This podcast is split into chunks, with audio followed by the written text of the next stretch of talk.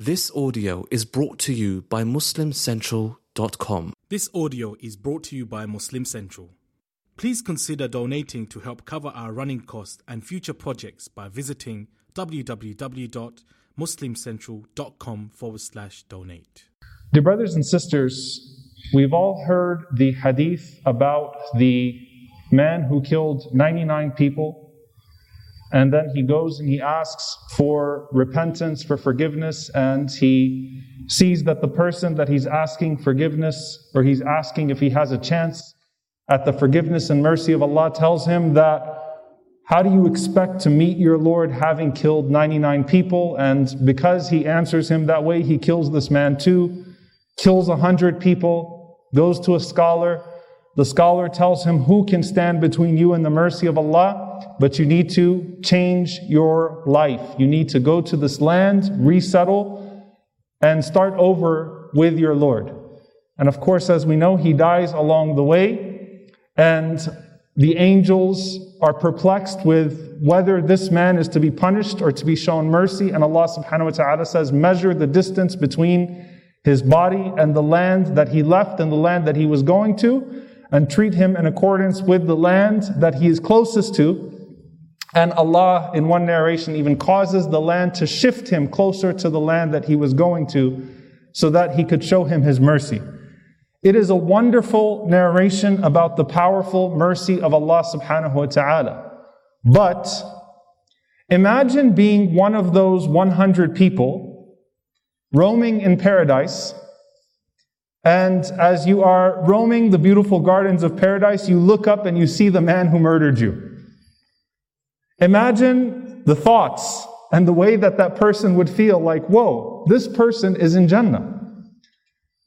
Imagine being Hamza radiallahu ta'ala anhu, Sayyid al-Shuhada, the leader of the martyrs, the leader of the Shuhada, and the last thing he saw in this world was Wahshi, who threw the spear into his chest and Hamza pursued him ta'ala anhu until he collapsed because he no longer had any breath to go after the one who threw that spear.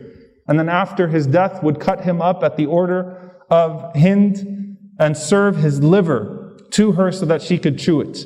Imagine Hamza ta'ala anhu meeting Wahshi in Jannah.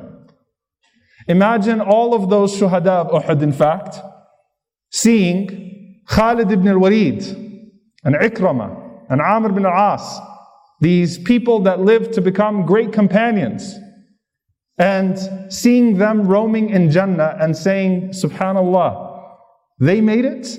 Because as far as they are concerned, they don't read the sword of Allah, and they don't read the glorious story of Ikramah's Shahada, and they don't read the story of Amr bin As and Islam spreading throughout the world to places like Egypt. The last thing they saw in this world was them killing them. And this is the beautiful hadith that I wanted us to draw a few lessons from in the short time that we have today. It is a hadith that's narrated in Bukhari and Muslim and narrated, in fact, through many different books of hadith. It is an agreed upon hadith from Abu Hurairah radiallahu ta'ala anhu that the Prophet sallallahu alayhi wasallam said, يَضْحَكُ اللَّهُ إِلَى رَجُلَيْنِ Allah laughs at two men.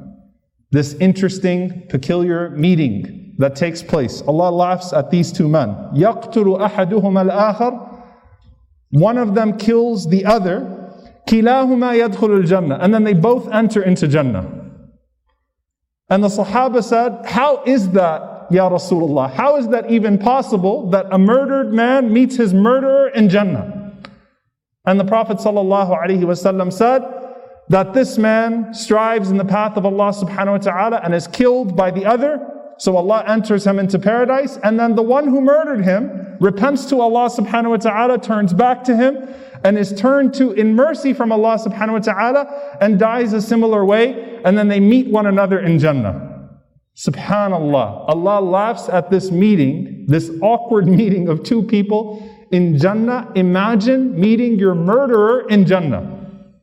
Now, of course, at that point, it's not let's continue the battle because we enter into Jannah grudge free. Any ill feelings are removed from our hearts. We are purified before we enter into Jannah. Ikhwanan ala sururin متقابلين. May Allah subhanahu wa ta'ala make us amongst them brothers and sisters sitting on thrones facing one another. The only thing that we have are memories of joy. And the only thing that happens in Jannah is an increase in joy and happiness. So there's no sadness there. There's no, Ya Allah, can you get this one out? It is, Subhanallah, Alhamdulillah, Allahu Akbar. What is this? But it's happiness and it's joy. And I wanted to talk about this, inshallah ta'ala, just five quick lessons from this beautiful hadith, which shows us so many different layers of our deen. Number one, Think about it from the perspective of the one who carried out such a grievous action. How do you even move on from committing a major sin? And we know that shaitan will go to the one who committed a major sin and tell him, You think Allah is going to accept you? Don't even think about repenting. How are you going to turn back to Allah? In the case of these people, you killed Sahaba. You murdered people close to the Prophet ﷺ. You persecuted the Prophet ﷺ. What makes you think Allah would forgive you? But just like the man told, the man from Bani Israel who killed a hundred people, who is the obstacle between you and Allah's mercy? Who gets to stand between you and Allah's mercy? You have a path back to Allah. So long as you are still breathing in this life, you have a chance to enter into paradise. The door of repentance is open for you no matter what major sin you have committed. It is still open for you. And so that's something that we take from this. But then that person on the other side might think, but what about, you know, justice? And what about la dhulm the day of judgment? There's no injustice today. And will I not get my right? Don't we have the hadith of the Prophet ﷺ about al-muflis, the bankrupt person who shows up at the scale with their prayers, with their fasting, with their charity, but they're backbiting and they're gossiping and they're harming people and their honor or their property or uh, hitting someone, all of that takes away their good deeds. Don't we have that hadith? Yes, we do. And Ibn Mas'ud ta'ala anhu, he said that in the mercy of Allah subhanahu wa ta'ala, Allah, if He chooses to forgive and show mercy upon you, and enters you into his favor by that repentance, he will allow all of the rights to be paid back to that person, and Allah would take your good deed and increase it until it covers all of those rights that have been taken. Out of Allah's love and mercy for you. That way, that person is not wronged. They have their full rights, nor are you excluded from Allah's mercy and forgiveness. This speaks to a person who repents who turns back to Allah subhanahu wa ta'ala. So lesson number one, the difference between the unrepentant and the repentant. The unrepentant woman who enters into paradise because she put a cat in a cage and forbade that cat from its sustenance. That woman would be forgiven, would be prevented from paradise because she tortured an animal and did not repent for it. Whereas a person who repented to Allah for taking one of his most beloved servants is completely forgiven and entered into paradise. The difference between the two is tawbah, it is repentance. That one person, even in the harming of an animal, is unrepentant. And this person, even in the harming of one of Allah's most beloved servants, turns back to Allah subhanahu wa ta'ala seeking His forgiveness and seeking His mercy. The difference between the two is tawbah, not the gravity of the sin. The gravity of the sin dissolves in the mercy of Allah subhanahu wa ta'ala. It does not matter how grave the sin is, it's about the sincerity of repentance. And that means that if you are alive and you have harmed someone, seek forgiveness from Allah subhanahu wa ta'ala. This does not say, well, I'll just wait for that person to die and then I'll make tawbah and then maybe Allah will forgive me. No, the Prophet said, do not sleep. Don't leave this world with dhulm on your scale, with oppression on your scale. Go and seek forgiveness. Go and undo. Go and reconcile. لا يدخل الجنة النمام. Don't let, don't, don't, don't be a person who dies a slanderer and does not seek forgiveness for that, does not undo the harm. Go and seek forgiveness, seek the proper recourse. But as you seek the proper recourse, know that you have a Lord that accepts repentance if it's sincere, no matter how great. So that's number one. The difference between one who is repentant with a major sin and one who is unrepentant with what is relatively minor compared to that. Number two, the vastness of Allah's mercy in this hadith. That Allah's mercy encompasses both that person and that person. that Allah's mercy cannot be limited by anyone or by any circumstance, and that every single person has a path back to Allah's mercy. And Alhamdulillah, Allah did not put us at the mercy of other people, but we are at His mercy ultimately, subhanahu wa ta'ala. Number three, the vastness of Allah's paradise, Allah's Jannah. You know, it's not like there's not enough space here, that one person has to go and the other person can't go because you're there. How many times do you want to go to a party, but you say, if that person's going to be there, I'm not going to be there? Let me know who else is invited because I don't want to go if that person's there. I don't want to go to this. Of course, now in COVID, we'll take any invitation, right? Any social gathering, but I didn't want to go because that person's there. Keep it small and everything is exclusive. This is Allah's Jannah, Allah's paradise. And Allah, should Allah choose to forgive you and forgive the one you dislike, Allah subhanahu wa ta'ala will not be limited in His Jannah, and there is space in Jannah for everyone who qualifies. That's number three. Number four, that every hardship in the form of a person or a thing that is sent to us in this life is an opportunity to elevate ourselves in the next life. عَسَى أَن تَكْرَهُ شَيْء وَهُوَ خَيْرٌ لَكُمْ You might hate something and it's better for you. You might hate something and it's better for you. No one seeks to be harmed. You should not put yourself in harm's way. No one likes to be harmed. But every person or thing or circumstance that Allah has put in your way in this life is a means of elevating yourself in the next life if you respond in the appropriate way. Allah has a path that He crafts for each one of us. Our paths are customized to paradise. And so it may be that that person lived long enough and made repentance and tawbah to Allah and they had their path to paradise.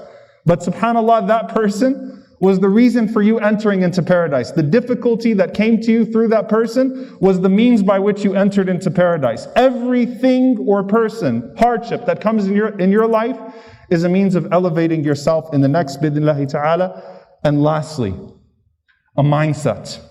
Your success does not depend upon the failure of others. So many of the dunyawi diseases, the worldly diseases that we have, are based out of this faulty idea that our success depends upon the failure of others. And so we try to hurt others to get above, whether that is in regards to our worldly affairs or in regards to our affairs of the hereafter.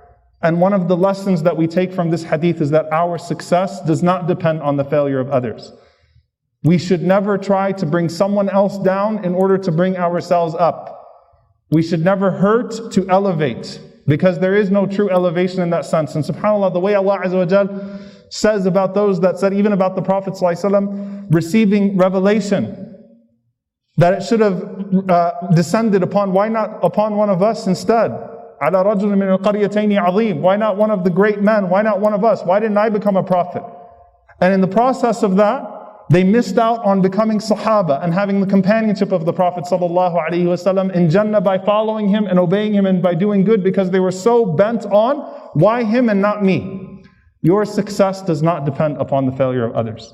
Allah's rahmah in this life and in the next is vast enough to encompass us all, so long as we stay focused on attaining His rahmah, His mercy, and attaining His paradise. May Allah subhanahu wa ta'ala allow everything that happens to us to direct us to His mercy and to His paradise. Everything that comes our way to be either a means of expiation or a means of elevation. May Allah subhanahu wa ta'ala give us the best of this life and the best of the hereafter and protect us from the punishment of the fire. Allahumma ameen. أقول قولي هذا واستغفر الله لي ولكم لسائر المسلمين فاستغفروا إنه هو الغفور الرحيم. الحمد لله رب العالمين والصلاة والسلام على رسوله الكريم وعلى آله وصحبه أجمعين. اللهم اغفر للمؤمنين والمؤمنات والمسلمين والمسلمات. الأحياء منهم والأموات إنك سميع قريب مجيب الدعوات. اللهم اغفر لنا وارحمنا واعف عنا ولا تعذبنا. ربنا ظلمنا أنفسنا وإن لم تغفر لنا وترحمنا لنكونن من الخاسرين. اللهم إنك عفو كريم تحب العفو فاعف عنا. اللهم اغفر لوالدينا رب ارحمهما كما ربونا صغارا. ربنا هب لنا من أزواجنا وذرياتنا قرة أعين وجعلنا للمتقين إماما. لا إله إلا أنت سبحانك إنا كنا من الظالمين. لا إله إلا أنت سبحانك إنا كنا من الظالمين. لا إله إلا أنت سبحانك إنا كنا من الظالمين. اللهم أصلح أحوال إخواننا المنكوبين في كل مكان. اللهم أصلح أحوال إخواننا المنكوبين في كل مكان. اللهم انصر إخواننا المستضعفين في مشارق الأرض ومغاربها. اللهم أهلك الظالمين بالظالمين. وأخرجنا وإخواننا من بينهم سالمين. عباد الله إن الله يأمر بالعدل والإحسان وإيتاء ذي القربى وينهى عن الفحشاء والمنكر والبغي يعظكم لعلكم تذكرون.